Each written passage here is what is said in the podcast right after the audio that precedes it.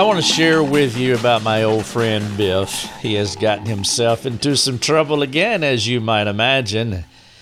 Biff and Mabel just seem like they can't keep themselves out of trouble. Biff's got a confession to make. He wants to let you know today that he is an impostor. And so I titled this story, The Confession of an Impostor. Did you know that there is a gap between who we are and who Jesus is calling us to be?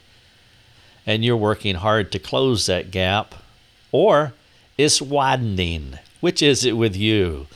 Are you like Biff? You're working hard to widen your gap between who you really are and who Jesus is? Or are you working really hard to close the gap? It never stays the same. And the issue is not so much about the impostor that is inside of you or that impostor that is inside of me, but the issue is what are you doing about it? You're not perfect, I'm not perfect, and Biff, by all means, is not perfect. And so we don't need to be too hard on ourselves about our lack of perfection. But what we really want to address is how are we doing at closing the gap? Some people are running hard the other way, and the gap is getting bigger and bigger. Other people, they're sincere, they're genuine, they're true Christians. They want to honor the Lord, they want to close that gap. They understand that they will never be perfect, not in this life. There'll always be some distance between who they are in Jesus, but they're leaning into Christ. They're not leaning the other way. Welcome to the podcast. I am Rick Thomas. You are listening to Your Daily Drive. Thank you so much for joining me for this podcast. The Confession of an Imposter. If you want to read this confession, I would love for you to do that. Go to our website, rickthomas.net. I've got 2,000 words here. You can go through them at your own pace. You can also go through them with someone else. In fact, that would be great, especially with this article Hey, I'm an imposter. I want to close the gap. I want to be vulnerable. I want to be transparent. Will you help me? Well, by cuddling up with a friend, if you are a woman, by getting with a guy, if you are not a woman, that would be great. And that is the really the first steps to taking the mask off. You know, those Adamic fig leaves that we wear as we hide ourselves if you want to talk about this, I would love to do that as well. You can become even more vulnerable and more transparent. Get on our forums and say, Hey, Rick, I was reading this article, The Confession of an Imposter, and it really rocked my world. I want to take my mask off. I need some help. Will you help me with that? We would love to do that. We want to interact with you. Go to our website, rickthomas.net, get your free username and password, log in, make sure you're logged in get on our community forum. Uh, by the way, we don't keep passwords, so I would have no idea what your password is. So make sure you you put it in a, a good place so that you remember it, but you can also always change it if you happen to forget it. If you are a supporting member of our website, you can go to our private forum and you can talk to us there. Let's talk about Biff. Biff is tired he is 43 years old and worn out, and he has been running hard for 19 years building his kingdom on earth. Burning candles on both ends have become a way of life. Back in the day, his frenetic pace was exhilarating. Today, it is not. The harder he tries, the more ground he loses. His children are rebelling, his wife is complaining. His boss is losing patience. He cannot keep it together any longer. The mask is coming off. Biff knows he will have to do the thing that he fears the most. God is calling him to be real. And that is the intersection for a person like Biff. If you're standing in that intersection, you can either go left or right. I choose, I, I mean, I appeal to you to choose to follow the Lord the thing that you may fear the most is the thing that you may need to do the most. And while Biff could fake out his family and fake out his friends, almost, I mean, the truth is, you never really fake out your family or your friends. It could be that they are just being discreet or maybe fearful or maybe they just don't want to get into it. But you can always sense when people are fake and when fakery is happening. And so it might be better to say he could almost fake out his family and friends, but he was working hard at that. But the Lord is not as easily impressed with our shenanigans, and he's most definitely not manipulated. In Hebrews 4, it says this in verse 13 No creature is hidden from his sight, but all are naked and exposed to the eyes of him to whom we must give account. God sees in the dark. He has the ultimate night vision goggles. He knows what's going on in our hearts, not just what's going on, He knows our thoughts and our intentions. And so Biff was not faking out the Lord. Yeah, he professed Christ, but he was not living for Christ. His lifestyle had put him at odds with the Lord. In his heart of hearts, he knew he had not been living authentically. He had not been authentically following Jesus. Biff was out of step with his calling. The formation of Christ was not happening with him. And even though he says that he believes in Jesus, he knows it's a sham. And the harder he tries to live in two worlds, the more chaotic his soul becomes. And that's the way it is. You remember what Jesus said in Matthew chapter 6, verse number 24. He said that nobody can serve two masters. Biff was trying to serve two masters, and it was falling apart. Biff is a dysfunctional representative of Jesus Christ. How awful is that? Though he works hard to convince others differently. He has become all things to all people, so he would be loved and appreciated by a few. His plan is not working. Biff's world is falling apart. His hypocrisy is calling him on the carpet. If you hear your hypocrisy calling, will you answer the door? Will you step inside? Will you confess this to the Lord? Hypocrisy is not just a person saying one thing and doing another. Yes, that is a simple definition of it. This is what I say, and that is what I do, and those two things are different. But hypocrisy is deeper than that. It is a revelation from a heart that is disjointed from Christian transformation. That's what was happening to Biff. The life of Biff and the life of Jesus are on two different playing fields. Isn't that the way we all are to some degree? Living in two worlds? In our most revealing moments of reflection and in our most authentic times of vulnerability, we know that we are not a perfect reflection of Christ. And that does not have to be a problem. Being honest like that is a good thing. The real deal, the real key that you want to interact with is not that you are an imperfect reflection of Jesus Christ. The thing that you want to interact with is what are you doing about it? Are you trying to close the gap between who you are and who Christ is?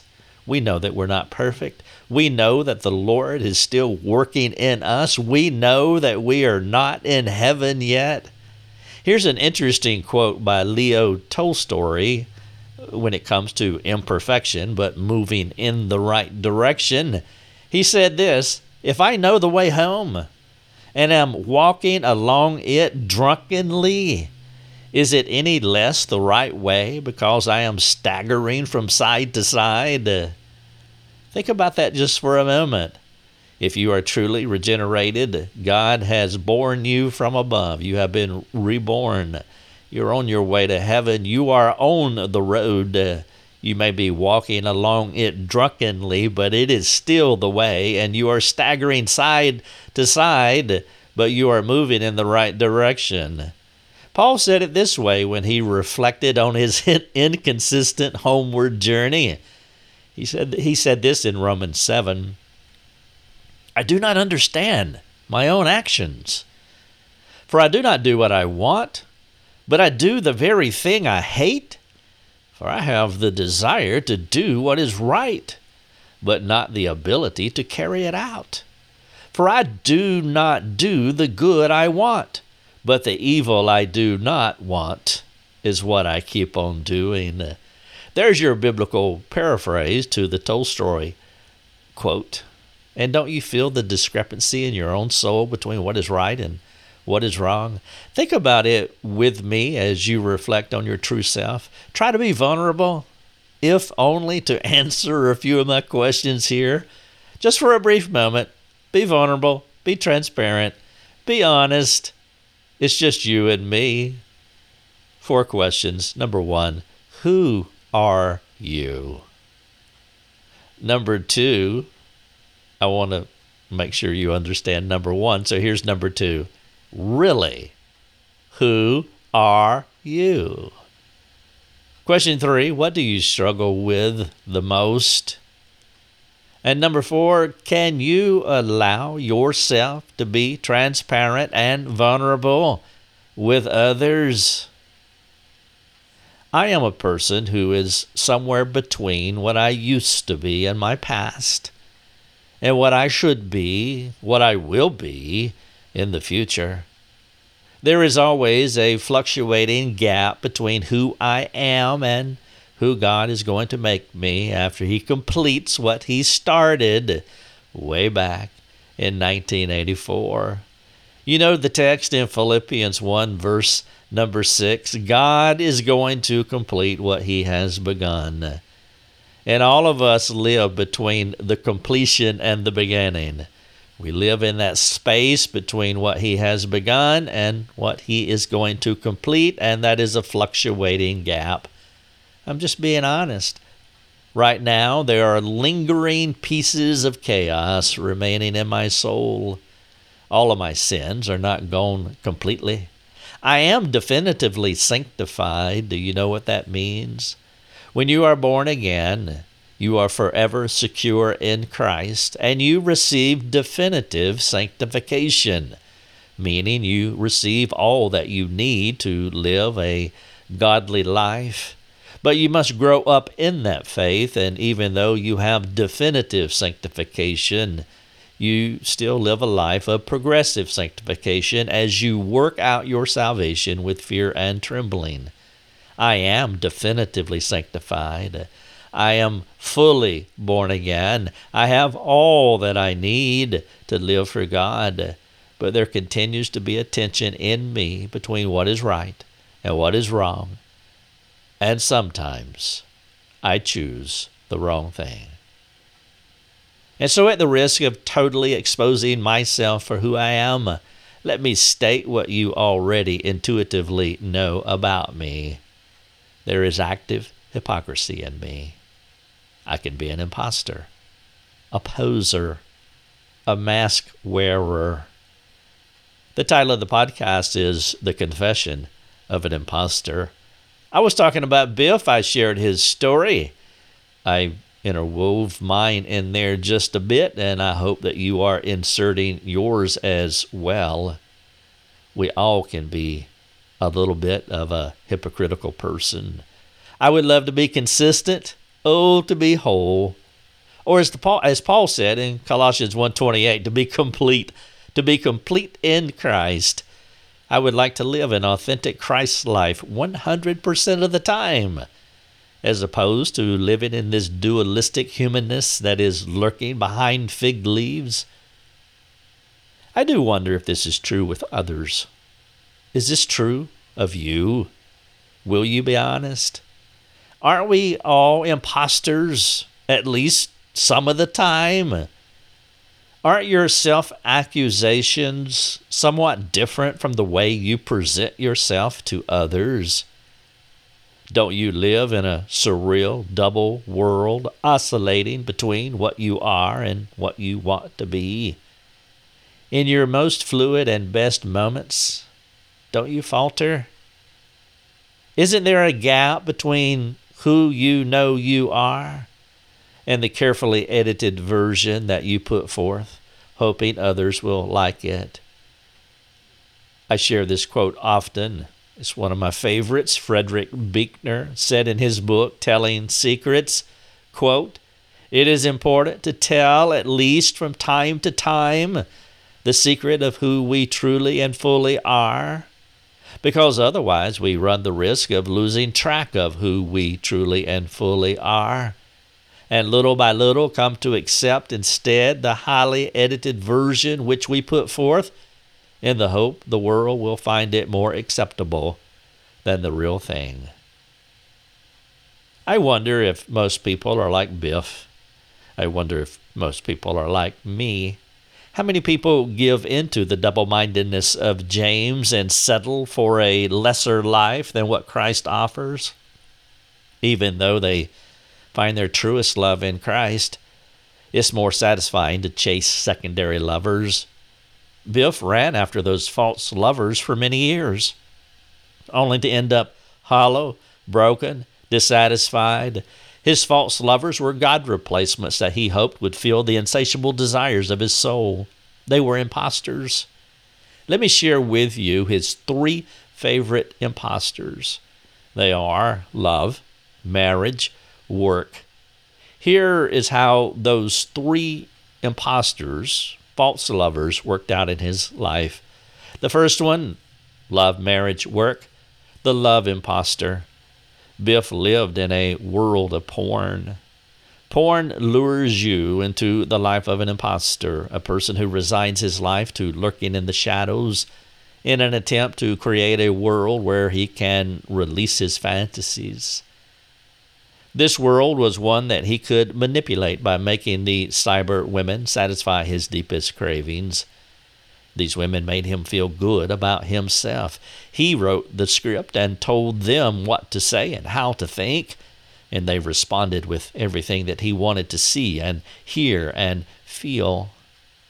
It was the perfect fantasy. I put that in quotation marks because it's most definitely not. But in the poser's world, it is the perfect fantasy for the poser. He's totally in control, he's totally private, totally pleasurable, and totally different from the real world that he has to contend with each day in which he is failing. This is his escape. Biff was living in the hypocritical gap between two worlds the world of porn, where he was receiving love, and the real world, where he was growing in disappointment day by day. And he was never true in either one. In the fantasy world that he created, he was an image of his creation, while in the Christ world, he was a facade of what Christianity is supposed to be. In his Christian world, he could only put forth a carefully crafted image of how he wanted others to think about him while in his porn world he was true to his Adamic cravings, Biff was lost in both worlds. That was one of his impostors that he had created, the love impostor. And then there was the marriage impostor. Marriage was another one of his failed attempts to live for Christ. And while the Lord was calling him to give up his life sacrificially, he craved to be pleased at all cost even if he had to sin to manipulate his wife to meet his desires. Now it's no longer the cyber women that he was manipulating to make him feel better about himself, but now it is his wife that he is manipulating and demanding that she meet these insatiable cravings. Marriage became a false lover, a soother of his soul. He bent his marriage toward himself to cater to himself so he could receive his most coveted longings. Marriage was a manipulatable means where he could receive attention, love, affirmation. You see the echo of that in his porn world. When his porn world wasn't working, he used marriage. When marriage wasn't working, he flipped to the porn world. He was a poser who pretended to be a Christian, living in a Christian marriage, but it was not authentic. He was living for himself. He used his wife and his children to create a mirage that lifted him up by feeding his insatiable longings. His wife felt like a Christian prostitute. She did her duty, but her heart was growing colder by the day. His selfish, self made fantasy world was colliding with what Christ was calling him to be. He had the love impostor, he had the marriage impostor, and then he had the work impostor. When porn was not an option and his marriage was not going well, Biff could turn to his work. Biff did what a lot of guys are tempted to do. His work was the place where he could strut his stuff and collect the praises of others. Men gravitate toward their raw strengths and natural abilities. While there does not have to be anything wrong with this, it can be a devastating option if their abilities become a means to satisfy their sinful cravings for acceptance and significance, which was the case for Biff. He convinced himself and others that he had found his niche in life and that God was using his job as a means to provide for his family. While there was truth to what he spun, and there was also a hidden and insidious side to this story. His unguarded strength, which was his job, became his greatest weakness that not only blinded him but kept him from living an authentic Christ life. Biff was self deceived. He justified his work because he provided for his family, and Biff was good at what he did. But what Biff would not tell you is that his work satisfied his, qu- his quest for self glory, especially in light of his growing displeasure with his home life. And there were three of Biff's impostors the love impostor, the marriage impostor, and the work impostor. Our pursuits do not have to be wrong pursuits. Obviously, love, marriage, work, are all good things. They can be, should be. Good things can be good for us, but they can also become misguided pursuits when we take the good things in our lives and use them to satisfy our lust. Sex is fantastic. It is for the pleasure of your spouse. But when you turn it and bend it towards yourself, then it is no longer about your spouse, but about you, and it loses its gospel force. The gospel is always going and moving away from you toward another person. Jesus came from his place to our place to save us. Jesus is always esteeming us more than himself, and that's what we should be doing. And so, sex is fantastic if it's for the pleasure of your spouse, gospel centered, gospel motivated, physical intimacy. Marriage, too, is beautiful.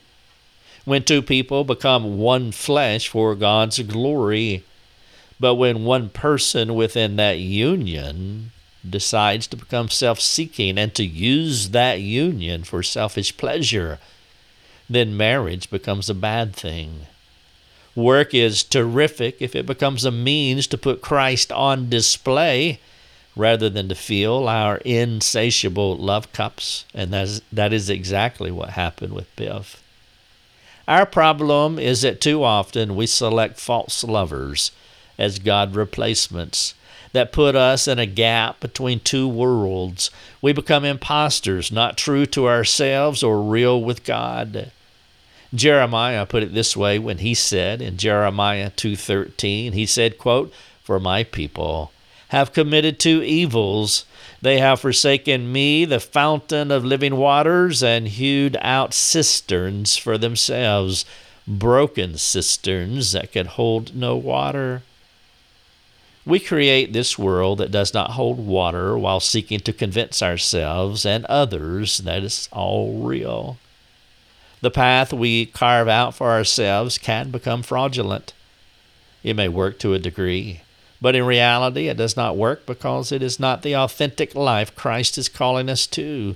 It keeps us from being the people that God intends us to be.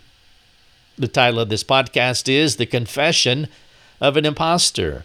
You can read the entire thing if you like. Go to our website, rickthomas.net. There are loads of scripture verses in here that you may want to read as well. There are a lot of questions that you have heard thus far. But I do want to give you a brief call to action as we wrap this up, hoping that these steps will benefit you. The true answer for all of us is in Christ alone. In Christ alone, we find reality, true reality, and satisfaction. He alone is the answer to our most penetrating questions and our deepest longings. He is the prototype that we are to imitate. As we rivet our hearts to the heart of God, we find true peace. If you feel yourself in this frustrating place between two worlds and you do not know how to get out of it, I want to encourage you to do these four things.